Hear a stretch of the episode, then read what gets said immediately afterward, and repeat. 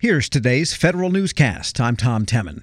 The president's budget proposal for 2018 to be unveiled this week is likely to contain changes to federal pay and benefits. Federal employee union leaders worry the proposal might include changes to the way retirement annuities are calculated. It could also ask federal employee retirement system participants to contribute more toward their defined benefit plans. Government Accountability Office Chief Gene Dodaro sends Congress his ideas for a more efficient government on the eve of the detailed 2018 budget proposal from the Trump administration. Dodaro reiterates the need for agencies to rein in improper payments. They cost the government $144 billion a year. Fraud and drug diversion top the list of convictions from states' Medicare programs. That's according to the Health and Human Services Inspector General. The IG reports 1,564 convictions in 2016. Three out of four concerned fraud. But drug diversion is on the rise. In all, the state units recovered $1.9 billion in criminal and civil settlements. Justice launches an Amber Alert system for law enforcement. More from Jason Miller. The Justice and Homeland Security Departments and the Federal Communications Commission roll out the National Blue Alert Network nationwide. The new platform promotes rapid dissemination of information to law enforcement, the media, and the public about violent offenders who have killed, seriously injured, or pose an imminent threat to law enforcement. It also sends information out when an officer is missing in connection with official duties. DOJ's Office of Community Oriented Policing Services led this interagency effort to develop the Blue Alert Network. I'm Jason Miller.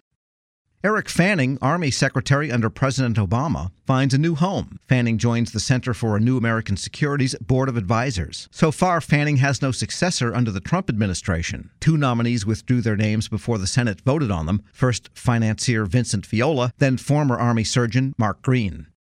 Taxpayer advocate Nina Olson calls service from the IRS unacceptably low. Olson tells a House Ways and Means subcommittee the poor service stems from inadequate funding but she also questions the agency's priorities for the money it does get. For 2018, the White House proposes a cut to the IRS of $239 million.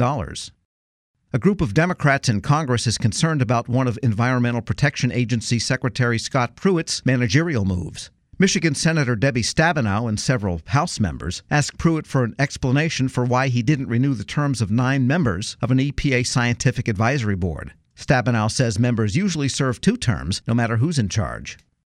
And now your DoD report. A large Navy contractor has an idea for how the Navy could save $1.5 billion. Newport News Shipbuilding says build three aircraft carriers simultaneously. Company spokesmen say that would cut construction time by two years. Admiral John Richardson, the Chief of Naval Operations, has called for an expanded fleet. The Navy has 275 ships, and Richardson thinks it needs 350. The Congressional Budget Office estimates getting to that sized fleet would cost $5 billion a year for 30 years.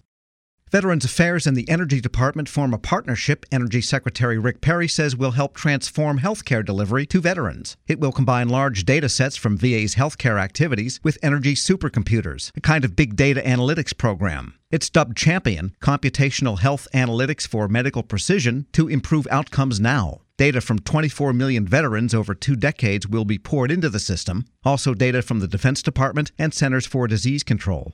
Find these stories at federalnewsradio.com or subscribe to the Federal Newscast in Podcast One or iTunes. I'm Tom Temin. Progressive presents Adjusting to the Suburbs.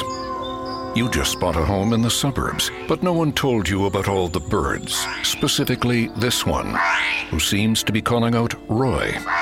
Roy. But who exactly is Roy?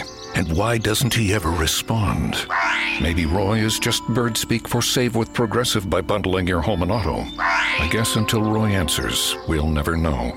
Progressive Casualty Insurance Company coverage provided in service by affiliates and third party insurers.